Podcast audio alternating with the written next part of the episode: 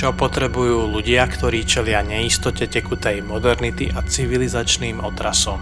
Nádej nestačí. Nádej je príliš pasívna, príliš závisí od okolností, ktoré nemôžeme ovplyvniť. Je to vzdor, plnokrvná, nekompromisná vzbúra proti chorému svetu, ktorý vybudovali revolucionári a voči prebudenej totalite, ktorá metastázuje okolo nás. Omamné lákadlo vzbúry dnes patrí tým, ktorí chcú brániť všetko, čo je dobré, pravdivé a krásne. Je čas búriť sa proti postmodernému svetu, proti sexuálnemu chaosu a masovému spretrhávaniu ľudských väzieb. Búriť sa proti ničeniu nášho dedičstva v našom mene. Môže byť niečo viac vzrušujúce než boj za samotnú civilizáciu. Posledné boje a prehraté bitky so sebou nesú bolesť, smútok a temné okamihy duše. Ale na kom predmostí môžeme stáť a s akými skvelými mužami a ženami po boku. Je nás mnoho. Ak niekedy bol čas stať sa kontrarevolucionárom, potom je to práve teraz. Môžeme začať znova.